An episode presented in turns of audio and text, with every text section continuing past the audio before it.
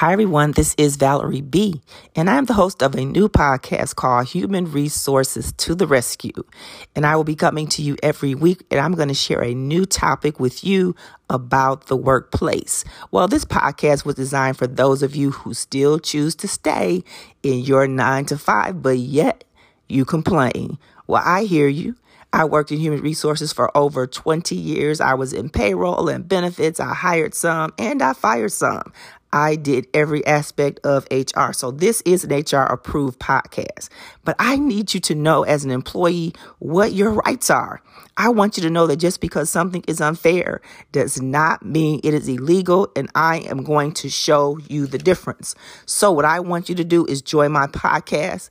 I want you to be ready. And I want you to be strong because I am not trying to hold back. I have held back too many years and been quiet. So I am not going to sugarcoat anything. It is time for your company to level up. So keep a lookout for my first episode where I will be talking about I don't want to go back to work. Ciao for now.